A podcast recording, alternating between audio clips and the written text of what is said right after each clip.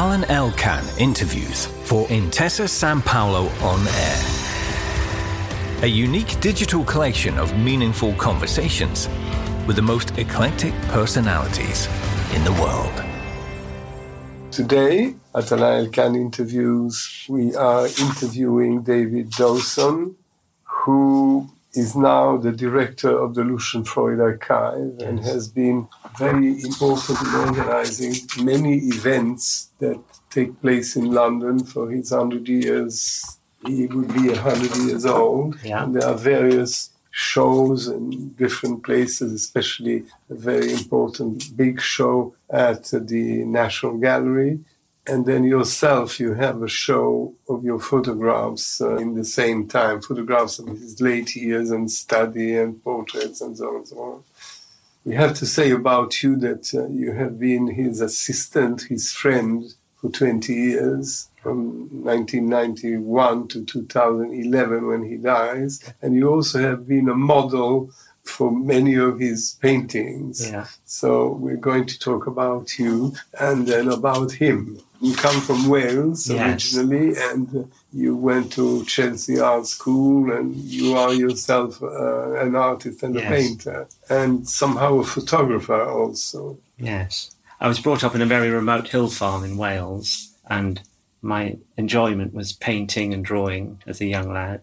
And I felt I wanted to go out into the world and find the world for myself. So I thought I'd leave the Welsh hills for a while and come to art school in London. So I went to Chelsea School of Art and then on to the Royal College of Art. And as I graduated from the Royal College of Art and I was studying painting, the professor asked if I wanted a part-time job with James Kirkman, who at the time was Lucian's dealer.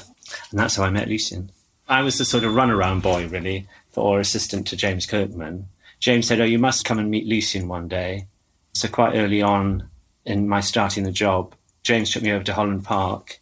Holland um, Park, where he had, where he had his studio, where he lived and he lived on the top floor of one of those large villas. How old was he at that time? Uh, 69. So we run up the stairs, and this very bright blue eyes, this very energetic, youngish, elderly man, not that elderly at 69. And he invited me in, and we sort of had a rapport immediately. We, we sort of liked each other and got on.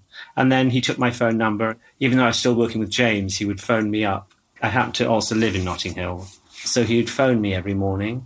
And then it just naturally worked that he wanted errands carried out. So I, you know, go and buy paint and deliver letters. How old were you? I was sort of 29, 30 by then. So it just evolved like that. He was not a very empathic person, right? I mean, he, he was a difficult man somehow. You know? I understood his privacy was needed immediately. And he was maybe difficult, but I sort of understood what it meant by that, in that his self discipline was a form of an ability for him to work. He needed extreme self discipline. So he constructed his days in a very rigid way of painting every morning, resting in the afternoon, and painting every evening. And I understood why he had to be like that, to be able to work the way he worked, the way he painted. I think that helped in, in building up a friendship relationship with, working friendship with him, is that I understood what it was that was needed. So you were helping him in various ways? In various ways, not directly in the studio. I mean, I never ever touched his canvases. He painted everything. But I made his life more streamlined, so all he had to worry about was his painting. Slowly you became a friend. And, and slowly it just evolved, yeah. It just you were also involved with his private life, his family life. Yeah. Yes, it's sort of, you do it naturally without analysing it or thinking about it too much. It sort of worked. So then at the time, um, also, I was there at the time when Lucian and James Kirkman were parting ways. They were sort of getting divorced. And James had been his dealer for 20 odd years. Wasn't he with Marlborough? You Before, are with Marlborough. Yes, I mean, they're changing quite a lot now. So early in his career was with Marlborough. And that's where he met James Kirkman. James Kirkman went off on his own and became a private dealer on his own. And Lucian went with him. So for 20 or 30 years, there was a fantastic relationship, art dealer and artist, between James and Lucian. But at that time, Lucian was not yet the superstar and didn't sell his paintings for this huge no, that, amount of that, money. That, that, that came later. It was time that they parted ways, and I happened to be there at that time. And it was obvious, having been with James for a year or two, I wasn't interested in ever becoming an art dealer. You know, my passion was painting and my own work. But I found it extraordinary what Lucian was painting at whilst I was there, and I wanted to see what he was going to do next. So I wanted to be part of what Lucian's working day, really. So as they were parting, Lucian phoned said to me, "Oh, why don't you just come and work directly with me?" Which made more sense than me continuing with James, who was sort of on the art dealing side. I wasn't so interested in that. He knew you were an artist and Yeah. he was interested in your work. Yeah, interested, interested enough, but he did it, I think, in the right way. In that, because if you're an artist, you have to find your own language and your own path. So he didn't discourage or encourage too much, but he was encouraging in a gentle way. But you didn't have so much time to do it. The way Lucian worked is that I, so I'd always be there first thing in the mornings and then in the evenings. So the afternoons were free, so I could paint. I could continue painting, but it meant that if Lucian wanted something, then I would get that organized immediately. But he had regular habits. Even though he said he didn't like habits, he was a man of many habits in his structure. but you didn't go out with him, or you did. Sometimes, yeah. Whoever he was painting at the time, he was very involved with. It would be natural that they would go out for dinner, supper in the evenings or go out to a party or after painting at night. When Lucian was painting you, he was absolutely focused on you, incredibly intense way. It was just as important when you're with him and he wasn't painting that he was watching you and your habits and your mannerisms and your nervous twitches. That was as important to feed into his knowledge as actually just being in the studio, you know, painting. So You have been one of his models in several portraits or Yeah. paintings. How was it? It's- I mean, they say that he was very slow. How did it work when you were a model? for me, and I think it was in some ways it's similar for everyone, but each person is different. So I'd known him for six years before he said one morning, Oh, I've got an idea for quite a large painting. Would you sit? And my only question was, naked or clothed? He said naked, and that was it. So we started. For the first painting, it was four or five mornings a week, and it became the central painting. Lucian always had four or five paintings on the go, but as they progress, one becomes the dominant painting in the studio. So for the first large painting, it took 18 months. So how many hours were you Oh, I working? So it usually start at eight in the morning and you'd run through to lunchtime or maybe just after lunch. So what, four or five hours a day. And Lucian was such good company. I was lying on the bed naked, which for the first two or three goes, you're slightly self conscious. But then because you're doing a job, in a sense, you're in an artist studio posing or lying on a bed for the artist to paint, your self consciousness disappears. It's only ever you and Lucian in the room. Nobody else comes to the into the studio. So you get over the self consciousness bit, and then Lucian is really good company. When you were together and he was painting you, or later you and Pluto the dog, Yeah. that must have been also difficult to keep the dog. There's lots of tricks with the dogs. You can take them for a long walk. You can feed them. You turn the heating up, and all they do is sleep. So you can do. There's lots of little tricks to lull them into a soporific state. When you were naked there and he was painting, you were Yeah. talking. Yes, and it would be a natural flow of conversation. What were you talking about? Everything. That was what's so fascinating. He was so interested in you and he had such intelligence that he would always bounce off your ideas or what you're thinking and it would progress from there or it would the ideas would enlarge from there. So I would talk a lot about painting with him and other artists. And, you know, but you'd go also flow through to, you know, sort of rather more light, gossipy, day to day ways of, you know, what's going on in the world. But Um, he, he had great sense of jokes and yeah, humor. he had to, he was that's why everyone kept coming back because he was really good company and he was a really good conversationalist. He wasn't it wasn't a monologue from Lucian. It was like he was fascinated by you. So he was asking you all- questions all the time and then telling you funny stories. So you really developed this really intimate friendship uniquely between you and him. And I think every model would say the same thing. He kept everyone separate, so you didn't really come together as a So you never. Sometimes you stayed with also when he had the other models. So Yes, I would be around every day because I would always set up the studio for the correct easel in the correct place for that painting. was he very fussy about his uh, objects? is the wrong word. He's incredibly exacting about how things should be. So one of the first things he taught me when I walked into the studio was how to look after his canvases, like to always have them balanced against the wall, never let anything jab into the backs of them because it would crack, like it would make a ripple effect on the surface of the canvas of the painting. So he was really careful how he looked after his canvases. He really knew his paint colours as well, so he knew how he could work with certain colours. So he had a very precise, quite a large range of colours. You And- were buying the colors for him? I was buying them for him. I mean, and he'd hold a handheld palette, so he'd mix each colour for every brushstroke almost, and then put maybe just one or two touches with his brush, then clean that whole palette off and mix another colour. And that's partly where the slowness came in, was the mixing of colours. But where the paint tubes lay was just one massive heap on a tabletop. And every now and again, he'd say, Oh, can you just clear these up a bit? And I'd put them in a sort of color code, you know, from dark browns to greens to blues to yellows, whatever.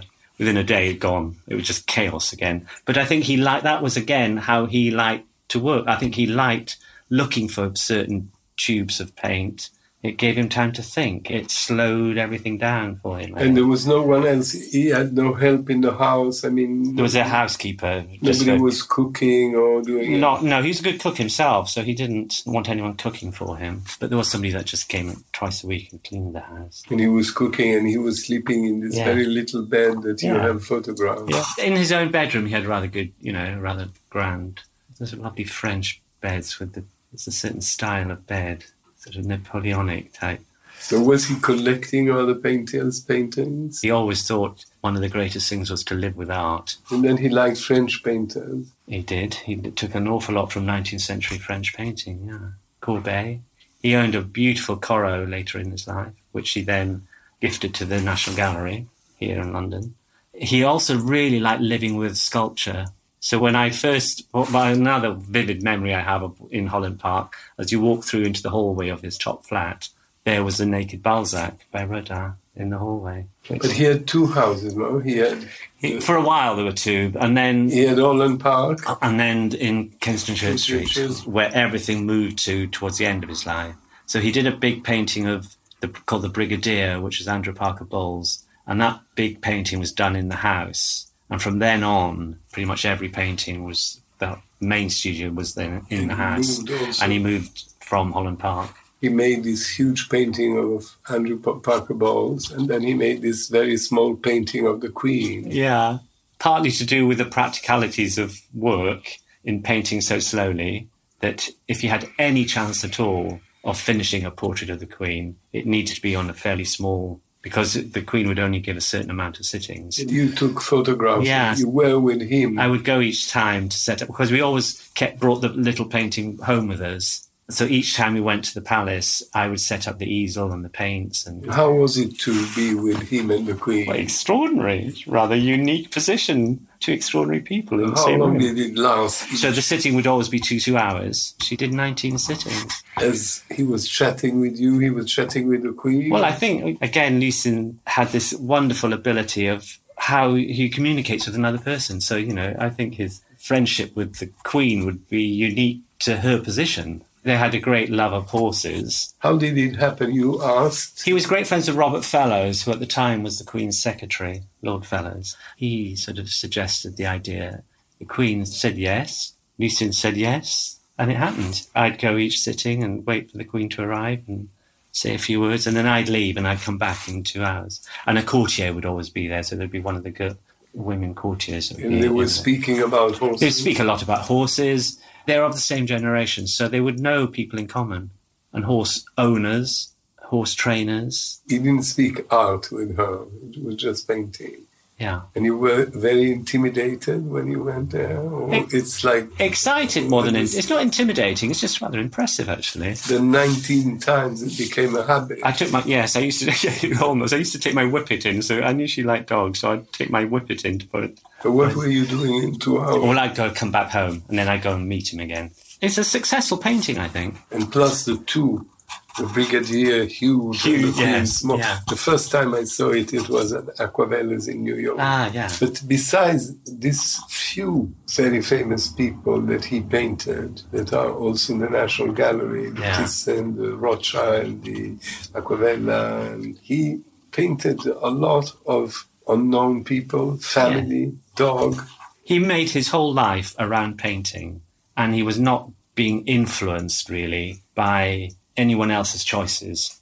So he would pick the people that meant something to him. So he was either very involved in them in a personal way, or he became very involved in them. He always felt that it was much better that he knew the person really well to have a chance that the painting would be a good painting. Because a difference of um, his long-time friend Francis Bacon, Yeah, who painted preferred photographs, right? And only later he took photographs of some of his friends, including Lucian. I read that Lucian really wanted to have the model Yes. in front and uh, was Lucian not always- particularly keen on photographs. No, Lucian always told, always said to me that photographs gave the wrong information, and in a way, it was abstract for him. You know, it's a fraction of a second. Light hits a lens, and you get this mechanical image. So it worked brilliantly for Francis Bacon, but for Lucian, he wanted the person in the room and to be with them all the time, even when he was painting that book, you know, behind you and over, you know, a corner of the room. You still had to be there because he felt it affected the air in the room. I believe Were that. you there when he painted David Hockney's? I'd never been in the studio when they were working, but I was around, so that's why I know that's why I had that photograph. I read he had admiration for several painters, many of the past, but he admired he admired Hockney's mind. He had thought he was a great artist. He thought he really knew himself and was rather worldly. You know, always quizzing and asking questions. I mean, his closest friend was Francis was um, Frank Auerbach. So every time a painting was close to finishing, he would ask Auerbach in for a very early breakfast, and they'd both talk quite intense and in depth. what did they have for breakfast? scrambled eggs quite often, or in the season it would be a, a grouse or a partridge and coffee. But he wasn't drinking much, right? Not really, no, not much. I mean, he did have good Bordeaux. He had good claret in the house, but didn't, no, he wasn't a drinker. I mean, he'd have a glass of very nice, you know, one of the Grand Vins. Tell me, when you were the model, then you finished after lunchtime or Yeah. after lunch, it was you went to see what he was doing. How was it to see the work in progress of yourself? It was Canvas. fascinating. And the lucky thing for me, because you chose to make large paintings, I could always see the canvas being worked on. Whereas if they're a smaller canvas, if you're the sitter, you tend to just see the back of the canvas. But I could see him working on every painting he did of me. So it was for me. How many pa- paintings he did? I think there's eight, I think. So I could watch him, you know, making his decisions on paint color and how he'd put it on the canvas. And for me, it was the best happened, ever. It happened to you to say, hmm, "Why did you do this?" No, I never. No, I discussed, but not in a way like, "Oh, why did you do that?" It was more roundabout sort of way that, in a way that saying, you know, never complain, never explain. You sort of went round about things to get to what you wanted to know. Lucy never wanted to explain art away. He wanted to have art to be completely full and loaded of ideas and not symbols, but many layers of meaning in when the paintings. became so intimate, I mean, we all know that he had large love life and he had a great number of children and eventually Yes. grandchildren. yes. Was he discussing that with you? No. Well, only in, as if it came up, but not in a way that. He wasn't confessing or No. telling or was very private. Yeah.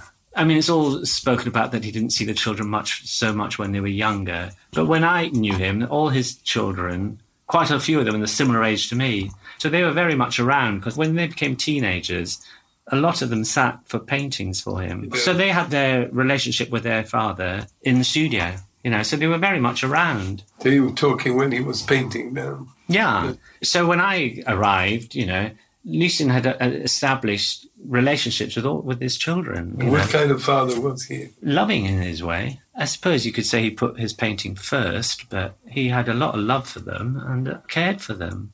He didn't live with them. He didn't live in the same building, you know, in the same house as them. But they were very much around when I was. And he was using the telephone or Yeah. phoning them or Yeah, he would do again. He would do it on his, I think, more on his terms. In that he would phone when it was useful. You know, when he was not painting, the phone wouldn't ring too often. He wouldn't really give his number out to many people. I mean, the children would have it, but he, I think, was the one that was phoning when it suited him. And his mother was still alive when you. No, they died by before, before you yeah, met him. Yeah, because he had a very strong relationship with his mother, right? It seems so because there are lots of etchings, drawings, it, well, paintings. Yeah, I mean the extraordinary group of paintings of his mother. You know, when his father died, his mother went into a very strong depression. You know, and Lucian, in his really practical, loving way, went to pick her up every day, bring her to the studio, and he painted her for like seven or eight years. But you know, and then one day he told me, "Oh, his mother said, oh, I feel better now. It's uh, everything's okay."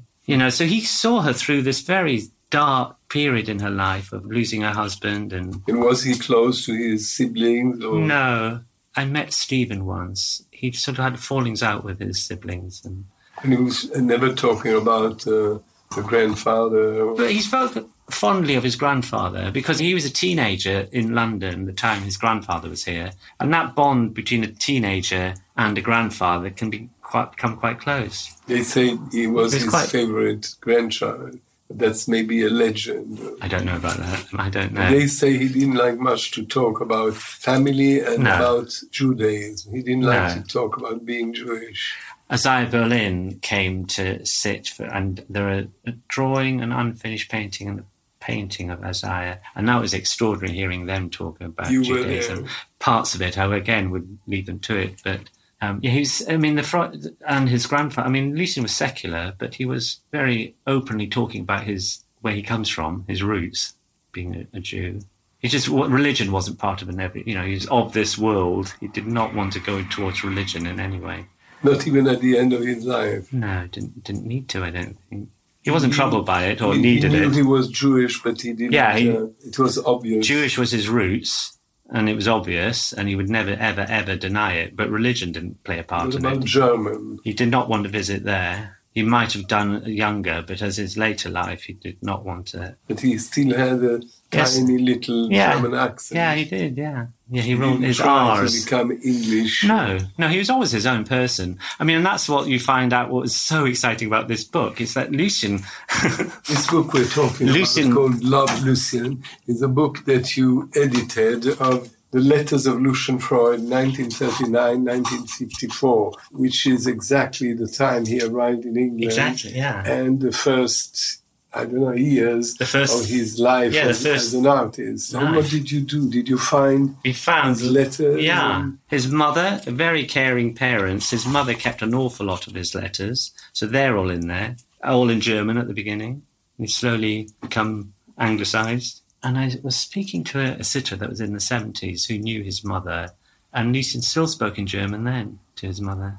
But what you get from these early letters is the energy out of this young boy was there from the beginning, and his choices and how he lived his life was the same when he was nine years old to when he was 80 years old. He was quite a naughty boy, right? Yeah. he was not good in school and he liked to fight. Did you ever see one of his fights? I mean, was he fighting with some models or with some people in front of you? There were some certain fallings out with certain people and I was aware of them, but there wasn't sort of screaming rages or anything like that. It was just a very severe cut. This is the end, stop. So I didn't experience any sort of shouting or anything like that, but he was severe in if something wasn't working, he would make sure he wouldn't let it fester. And, but you still saw him in the period where he was seeing naughty boys or where he was still gambling. The gambling stopped as he became richer. You when know, you met him, he was richer or not yet? No, he was still gambling when I met him. He would he'd give me bags of money to go and stick on a horse, and I'd be like,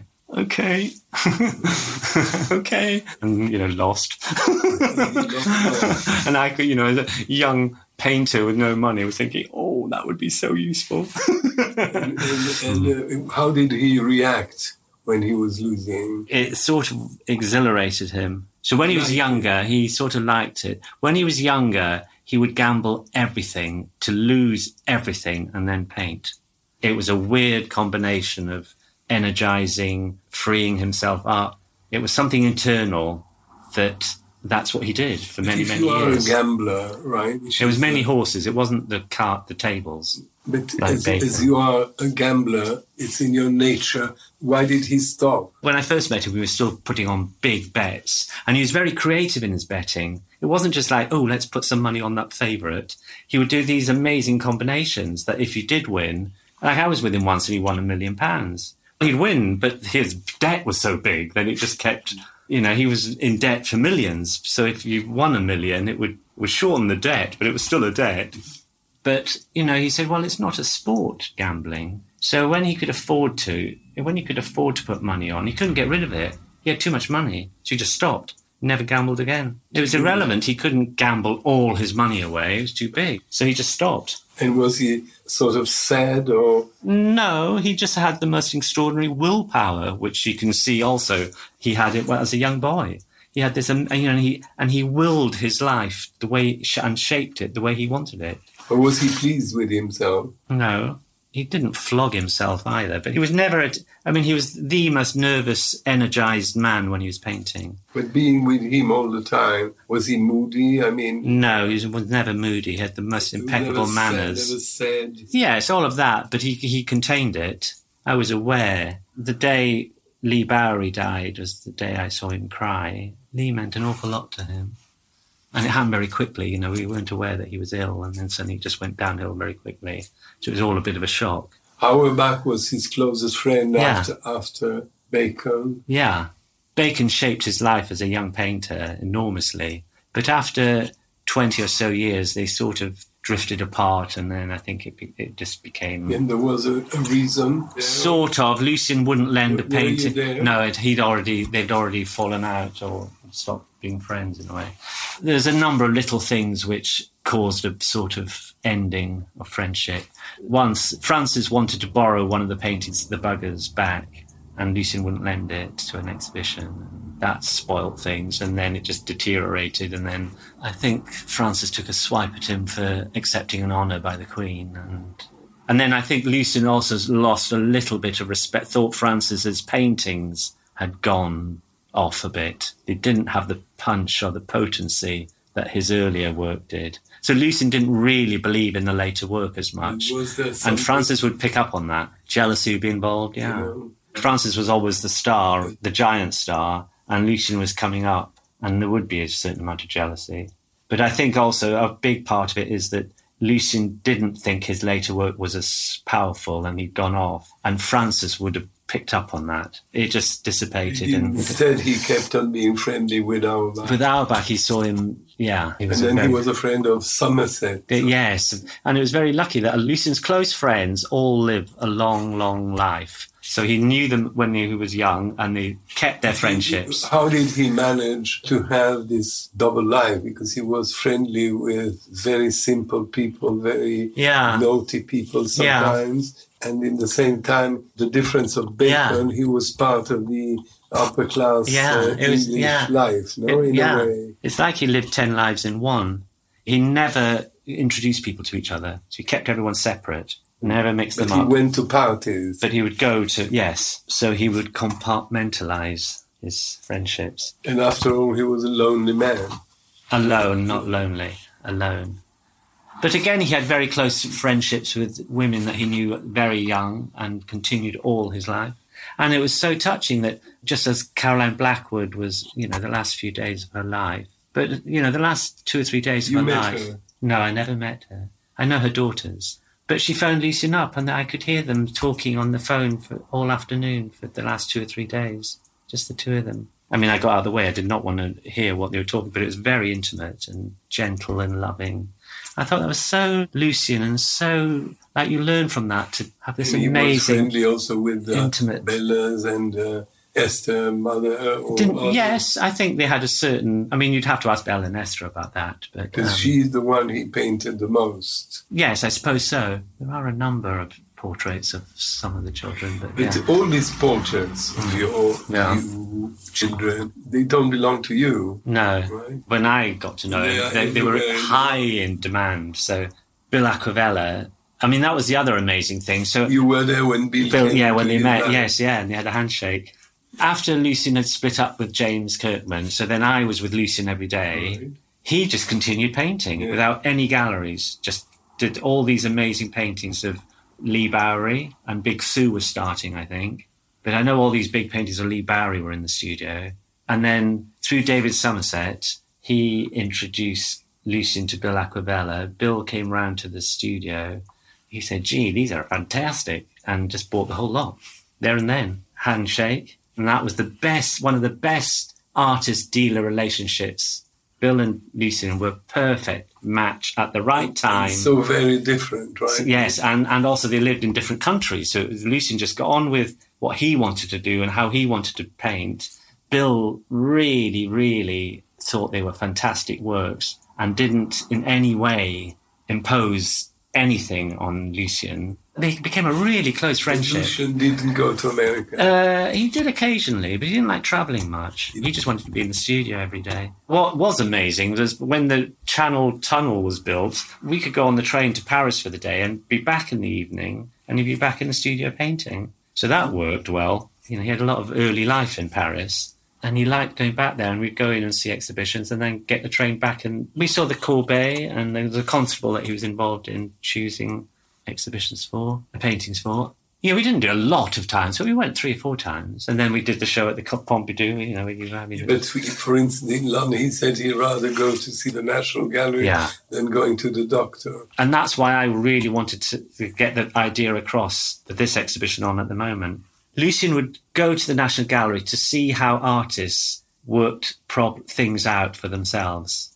He didn't want to look at their manner of painting, but how they painted themselves, how they worked it out. So again, back to 19th century French painting, you know, Chardin and Courbet. And The Titians you know, in London, in London are just some of the best. So Was for him a big. uh, yeah, big thing. Because I was with him every day, it was quite often I'd pop in with him. And then he did do a painting of the Chardin school teacher, which he painted there in front of the painting. So there was a whole few months of going in two or three times a week just to paint that. And in daily life, I mean, you were eating with him. Yeah. Was he eating? Simple but very well, high quality produce, cooked simply. Or we'd go to Clark's. You know, Sally Clark is a great cook and he liked the way she prepared food.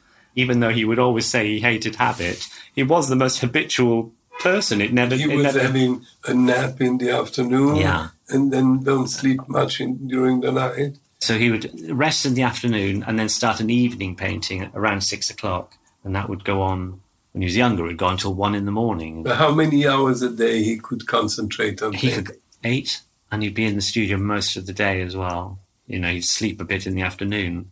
But he'd do it seven days a week. And He's always picked, depicted with uh, white trousers. He Uh, cared about his looks. He so- did. He did. I mean, I always loved the balance in his life. I really enjoyed his balance. So he, yeah, his dress was thought of, but not too much, and very stylish. He had very, very nice suits from Huntsman. I'd always go and buy these rags, old, old hotel bed sheets, which were in a warehouse in Brick Lane. You know, where they're being recycled or whatever. By weight, buy these big bags of hotel sheets, and he'd use them as rags. So when you see in the studio all the on, uh, he'd have rags to clean his brushes on, and he'd always tuck them into his belt and his trousers. And then he'd cast them aside on the studio floor, and they'd become these waves of painted rags, which he used in all the paint. I mean, it's a little bit like a, a seascape or a landscape. I mean, he's also a very, very internal person. He never went out.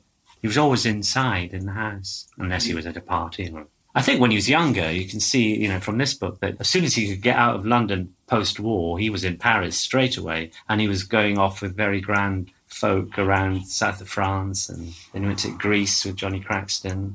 So when he was younger, he would move around a fair bit, but as he got more and more and more involved into this intensity of working in the studio, it was completely all encompassing, and he never ever What liked kind of leaving it. relation she had with critics like Clark, like uh, Robert Hughes? or- Yeah, he always was in touch with them. I mean, Kenneth Clark was quite instrumental in the beginning, and you'll see in this book, in bringing up his career and selecting him for certain important exhibitions and placing his early paintings in important public collections. Bob Hughes would come in when he was in London and talk. Sebastian Smee, who I think is the best writer at the moment on Lucian's work, he got to know Sebastian. They criticized him. He was. He wasn't reacting in a silly way. I mean, he always with a bit of humour. Look at remember an art critic called Brian Sewell from the Evening Standard, who would always, you know, criticise every exhibition. But as Lucian said, well, you don't have to agree with what Brian Sewell was writing because the good thing about Brian Sewell was he always illustrated the painting that he was slagging off. And that's a very good answer in that let people write what they want, but if you've got the painting there, people can make up their own minds what they think. When you say he was very keen on gambling on horses and yeah. horses, he went to see horses? No, it was mainly watching on a TV, little TV box, just for the races. He wouldn't watch TV like that. He just watched it for gambling. It was just for horse racing. But was he interested in the news and politics? And he was aware of them. We'd buy all the papers every morning, probably to see if he was mentioned in it. yeah, he was alive to what was going on. Was he vain? A certain amount of vanity is needed, but not I mean, done with a bit of humour. It's not done. As you have seen, here we end the book in 1954, yeah. right, where he is already existing and invited at, for, I guess, at the Biennale. So he is famous and when you came in, he was not yet. No, he was very successful. And then so, it, how did it change? It didn't change him at all. He quite enjoyed, you know, when his prices were becoming world records. He found it quite amusing and rather liked that. But it didn't change him. But was he interested in money? No, it didn't change him when he had a lot of money. From him not having any money to having a lot of money, it didn't seem to change him at all. I mean, he could buy great paintings with all the money. And he did. And he did and he bought all his children houses and flats, and but it didn't change him. He paid. So he was generous. Yeah, yeah, I experienced that. He left you one at least of your paintings. Well, I've got a little unfinished small head, and he's left me other little things which are very beautiful. And, and if you have to summarize this long experience, twenty years long yeah, yeah. experience of life, yeah. you know, I mean, in the meanwhile, you were how were you going on with your work and? Uh, you had some shows because it was a, a big choice of yours. Yeah, it was. Not yeah, to yeah. be on your own and being close to this giant. When he first said, "Oh, come into the studio," and he took me into the studio, and there was a big half-finished painting of the first painting of Leigh Bowery on the easel. It blew my mind. I just thought this was this big, big naked man who was a performance nightclub performer.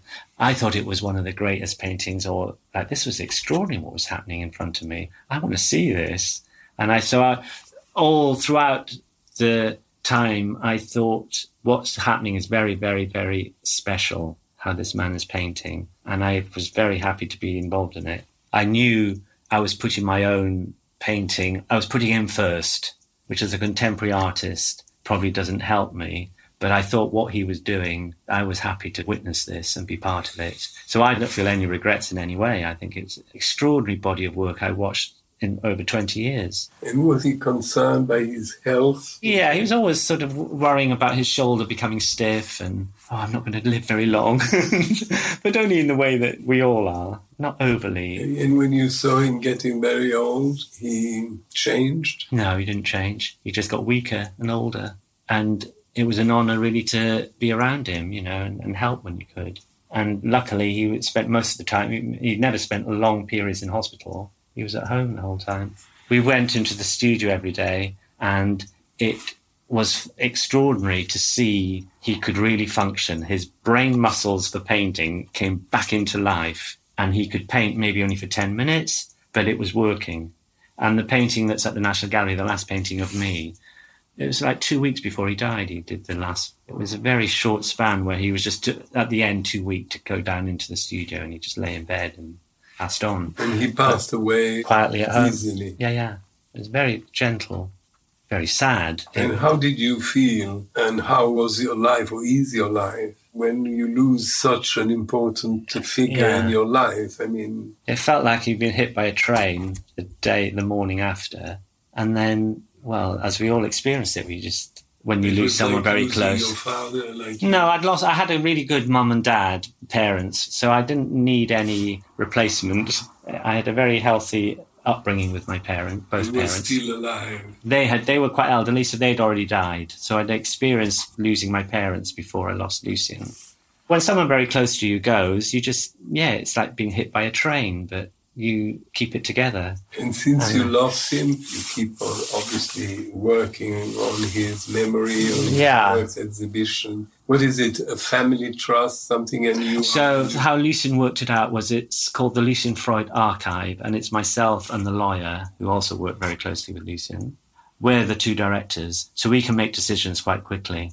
And Lucian wanted me to, as I knew the work rather well, he wanted me to have the dis- final decision as to how things evolve. But it's only for his paintings; it's only visual.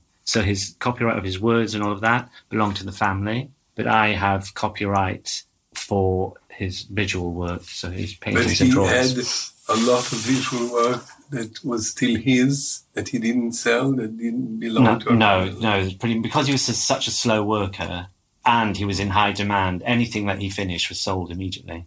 So there isn't really an estate because there's no real work. So, what is your work? What do you have? So all I do is, with through the Bridgman Art Library, manage copyright of images. So if there's things I don't particularly like, well, I can not give image rights, which stops quite a few things. For instance, many of the books that came out are sort of edited by you. I don't want to be too heavy-handed on this. I want it. I don't think it's healthy for one person to control things. I approach it in that you want everyone to have their own say, but I can slightly guide things in a way. But you all. have your own photographs. The photographs Yeah. are, are yours. Yeah, they're my copyright. Yeah, I published a book a few years ago, and that's probably the best of the photographs. He accepted to be photographed. Yeah, through that first photo I took of Lucian with David Hockney, who Lucian really thought it was a great photograph, and it was Lucian really that pushed it out into the newspapers and had it shown. I would photograph when I felt, oh, there's a certain point in a painting that's What camera would you use? a little like a you know point and shoot. Have it here, just back again, not mess And, uh, around. Now, what do you do? I mean, Now I paint. I mean, I still take a few photographs, but the subject of the photographs is much more important. And I had a great subject with Lucian. how would you describe your art? So my painting is very tied up with the land in Wales where I was brought up, which in my formative years sort of shape you in a way. I think it's those formative years is what shapes you as an artist, I feel, or as a person. So I go back to the hills that I know very, very, very well and feel a connection with and start the paintings from there. there or I paint plein air outside in the land and bring them into London, work on them a little in London, take them back out to see Because you have two places, one in Yeah, London and one in Wales. Wales. And you go there with your parents' house. No, somewhere I bought a few years ago, but it's over the hill from where I was brought up. So it's still, in, in my eyes, the same patch of land. So you rather do landscaping. Yes, only because it's I feel a connection of those teenage years as when I think it shapes you. So I'm sort of confronting that really. And is it easy to be your own without influence? Yeah, I can You do haven't that. been influenced by him. I can not by the way the paintings look, no, but I am influenced in a healthy way by his attitude or his approach to what art should be. That I'm influenced by him. what art should be. art should be something, as he said, which surprises you, which defines you, which is influenced by outside events, but you sort of will it through to make a, a unique painting that defines all of those aspects that can disturb you. But as true, re- the real thing is the truth from yourself, and it's not halted or broken. So you can see a truth coming out of you through your hand, through your eyes, onto the canvas, and there's no barriers between that.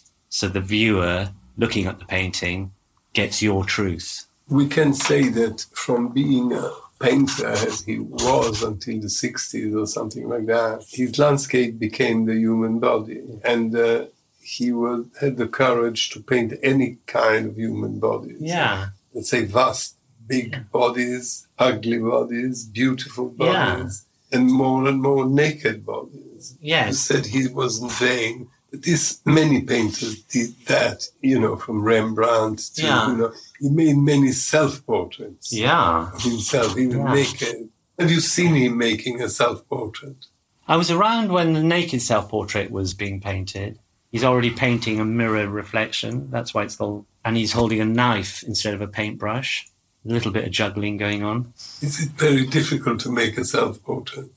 To have some meaning in it, it's difficult. There is one of the last paintings that I saw.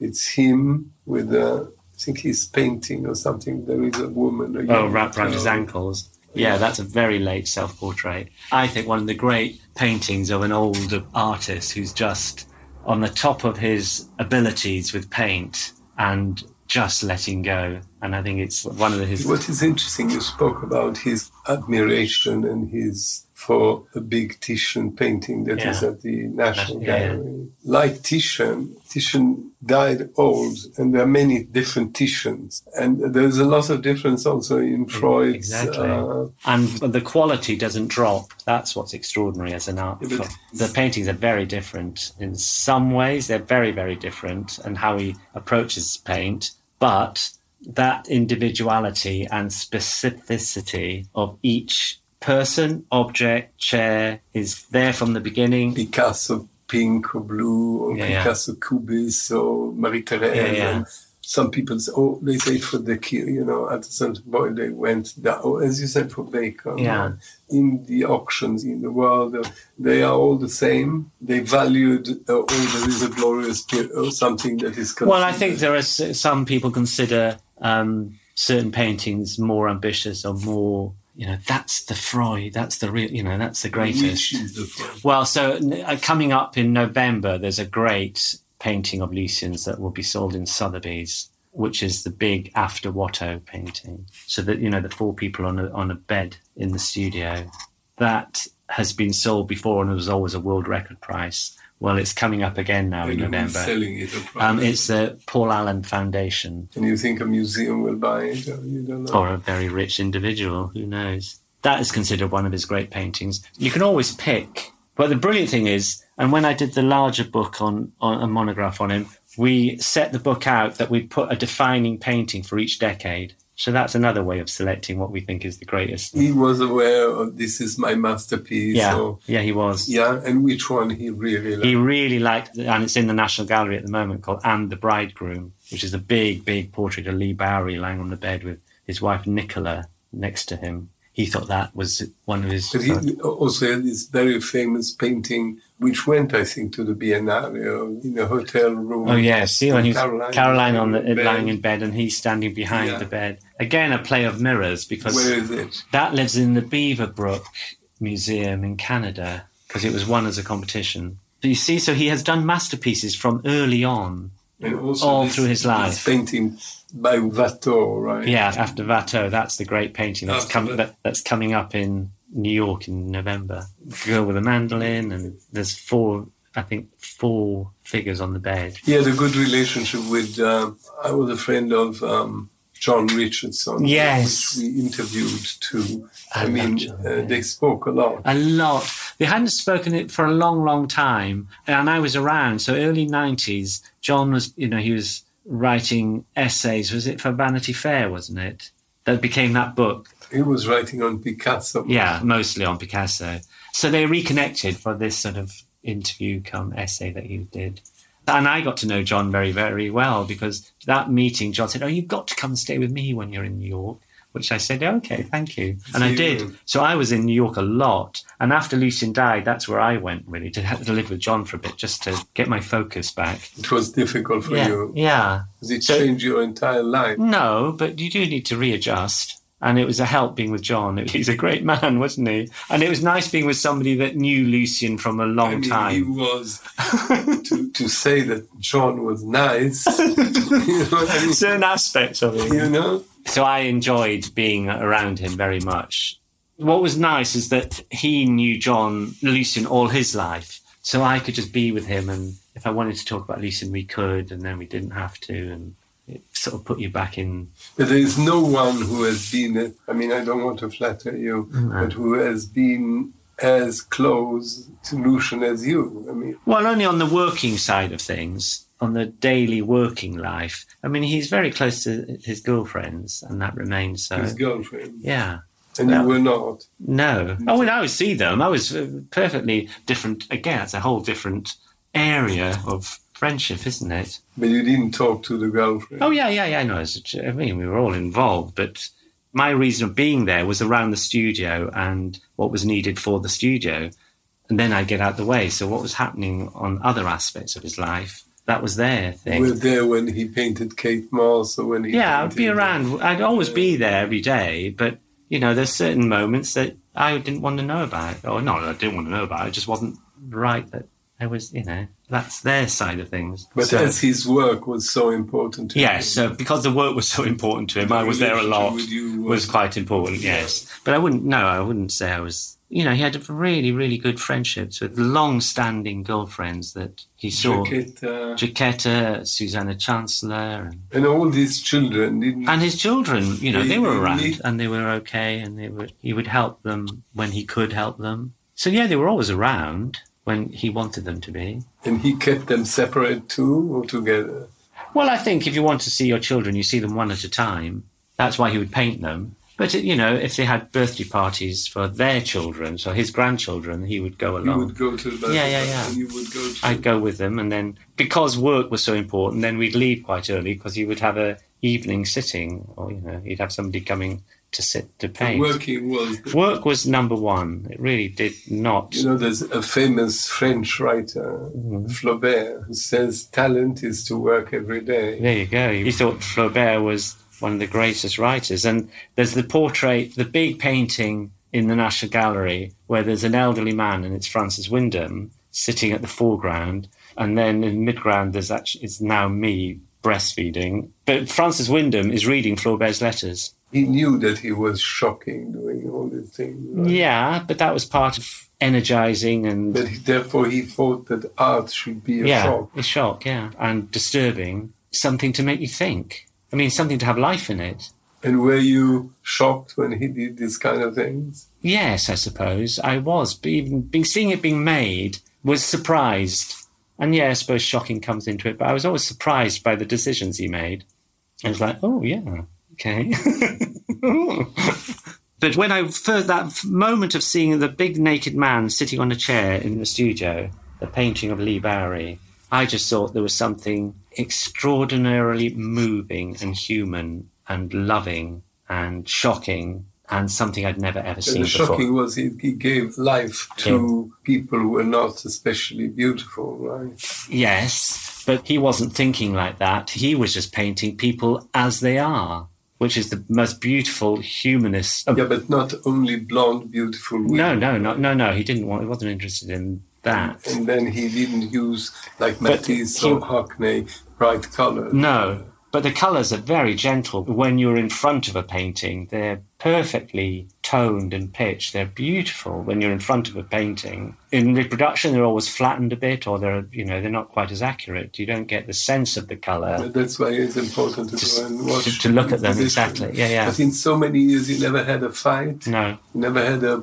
moment of. Well, it got This- it wasn't a fight, but there was certain. It's exhausting at certain points, but it worked. We it worked. We got through things. You You didn't say one day, okay, enough, I'm going No. home. got close to it, but no. But there's certain moments when I thought I was pretty tired by And things, sometimes he was telling you, why did you do this? And Uh, no, his manners. No, he wouldn't do that. But you was you could sense He was very precise. he was very precise, and you could sense if something was off. So if you did mess things up, you would know about it. But I would always make sure that it was sorted out quickly, so it didn't linger, didn't He didn't- fester. He didn't want to have problems. No, and I didn't want to have a relationship like that that had problems. That would be really boring. Or it would get him down, and get me down. When you say he was funny, he had jokes, and uh, what made him laugh? What made him? His observation of people was very sharp, witty, cruel.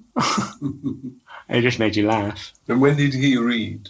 He wasn't a big reader. He wasn't. He had an enormous intelligence. That's just the thing. And how he used it was. And enormous intelligence is not always what an artist should have. I mean, you have to put aside your intelligence. Yeah, but the way he used it is what's exciting and unique. I mean, that's the thing I got from seeing the paintings up at the National Gallery. It's Lucian being Lucian. You can feed into the works he knew very, very well in the collection, but it's still, when you look at his paintings, it's only Lucian that could have painted them. In his paintings, he brings out a sensation that you recognize and you wouldn't have seen it before in humanity or in human endeavor or human relationships. He can bring out some sensation through painting that is new, or you haven't thought about it and then you see it.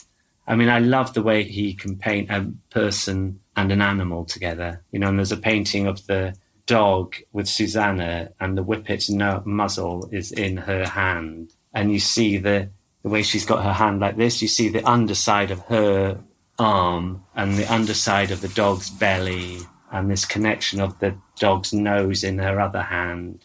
It's so intimate. People have said, "Oh, he painted people like animals." Well, there's a bit of something in that, but it's not quite true. People are people. But what was, I think, really lovely, which I still really like about his naked portraits, is that he painted the reality of that person. We seem to have this obsession that no one's ever good enough, and you have to attain to have a better body or a better. You're not. You're never good enough. You've got to be better at something. You're never. And that maybe that's sort sort of coming out of a religion, but this ideal that we're never good enough and you have to improve. He knocks all that on his head because he's just making the most extraordinary painting that you are good enough. You are here. You're sitting on this bed or on this chair, and you look amazing. And that is what I But like about him. He was hard with himself about Yeah. being good, right? As a painter, yeah, not good in life, but good in painting, yeah. I mean, the quality is pushed beyond. Was he changing? Was he? he was really charged up to paint. It could get, if things weren't going well, it made you nervous. Um, he was very, very agitated, and he'd he'd sometimes stab the paintbrush in him and t- try and get it right. You know, you could see him struggling hard, So he was hard with himself. really hard with himself. And you know, there's that quote somewhere that he paints himself because he wants to know what he puts his scissors through. Nice thing to say, you know, it's true. This eight hours in the studio, often at night or late at night, Yeah. Many artists, when they're working, they worry about the light. So, how did this work when Okay, he was yeah. working through such different times of day Yeah. with the light of the paintings? Yeah. So when I'm talking about uh, Lucian working in the mornings and in the evenings, so the morning paintings were always under daylight. And if he started a painting in the day, it would never change. And then in the evenings, so they, then he'd rest in the afternoon. In the evenings from six o'clock, it was always with an electric light. Right. Even in the summer, you'd have to wait to A blind lot up. of light. Uh, So it was just specific to the times of day, and the painting could never swap from one to the other. So if you started in daylight, it had to always be daylight because the color range for Lucian was just too extreme. And, as you said, he had several paintings. Yeah, and he'd have several. So we'd always have four or five on the go. And the sort of balance is that one person would come in the mornings three to four times a week, and then someone else would come in two to three times. You know, he'd balance out the sitters that they didn't get completely, Morning. and the same in the evening. So it'd be like two or three in the morning, two or three going on at night. Was he tired? No, he had incredible energy. He was very keen on his weight, and you can understand why, because he was on his feet many hours a day. So he kept his weight down. He was very particular again to that's why he was very keen on good quality food.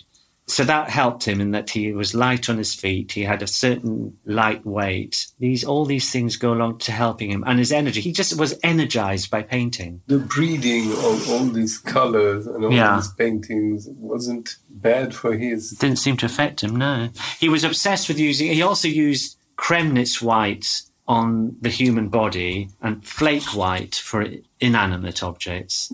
And the Kremnitz white, which we had to buy pretty much the whole of the British stock of it because it became illegal because it was so heavy in lead. And we'd go to the doctors and have um, every six months we'd have lead poisoning checkups. In which case, if his lead got too high, you take a multivitamin. You do it through taking more vitamins, and you can bring it back down again. So he would, we would constantly be checking his lead levels. And how was the, the, the studio in? Open the windows or? no, studios were warm. So he did no sports, nothing. Just No, just working, but standing up many hours a day and watching what he ate. He was energized by his work. and never complaining. No, he'd complain like certain things, but it doesn't stand out in my memories of him complaining. not on things that matter. He took responsibility for his own painting, for sure, and the quality of it, and if it was any good or not. He wouldn't make up excuses and complain in that way. Punctuality was a really big deal. Because he hyped himself up to get ready to paint, if you were late, it totally threw him out. You were starting painting at eight, you said? Yeah, pretty so much. you waking up at six? I'd always go around there around seven to eight. It got a little bit later as he got older, understandably. But at the beginning, he'd already be up, and I'd be there before to set up the studio ready for eight o'clock sitters if they were coming in.